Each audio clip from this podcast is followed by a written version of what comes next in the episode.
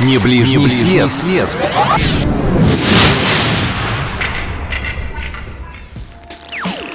Всем привет! Мы продолжаем путешествовать по России. Сегодня я, Алина Толкачева, отправлюсь вместе с вами.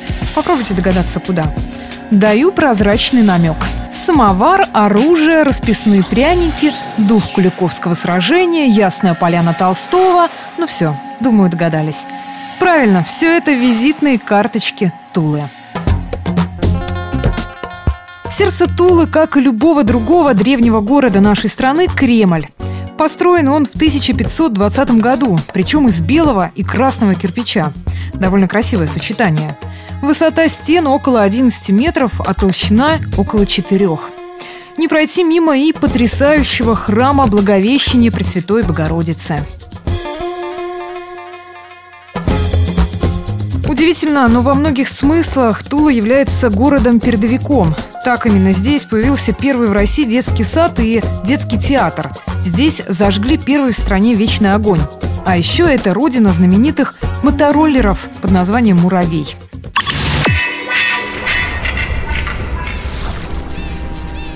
В гости к писателю такую возможность предоставляет не только наша Михайловская, но и Тульская Ясная Поляна.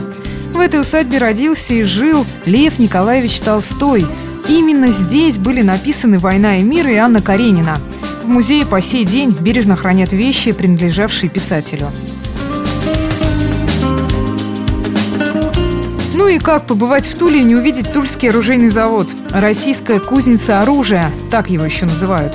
Кстати, строительство завода началось по указу Петра I в далеком 1712 году. Приехать в Тулу и не отведать настоящего тульского пряника – это совсем нонсенс.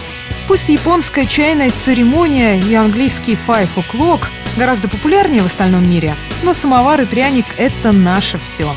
Кстати, в музее тульского пряника можно узнать об истории и традициях этого продукта, ну и одновременно уплетать свеженький пряник. Ну а главное, домой привезти как можно больше этой вкуснятины. Популярнейшая достопримечательность Тулы – это Тульский экзотариум – единственный в России парк рептилий и амфибий. Здесь собрана крупнейшая в мире коллекция змей – 500 видов. Вам, конечно, виднее, но лично я пропустила бы эту достопримечательность. Тульский край – это отличное место для занятий зимними видами спорта. Лыжные соревнования, поездки на санках, а в самой Туле расположено около 10 различных катков. Да, Пскова до этого далеко.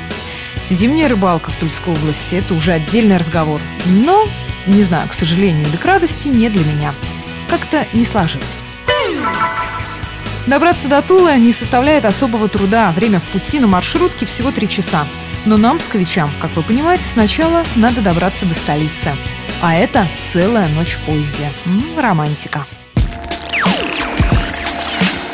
Если вам тоже есть что рассказать о вашей поездке по России или за рубеж, Пишите об этом на странице радио «Маяк Псков» ВКонтакте. И как знать, может быть, именно ваш рассказ станет основой для следующего выпуска программы «Не ближний свет». С вами была Алина Толкачева. Услышимся.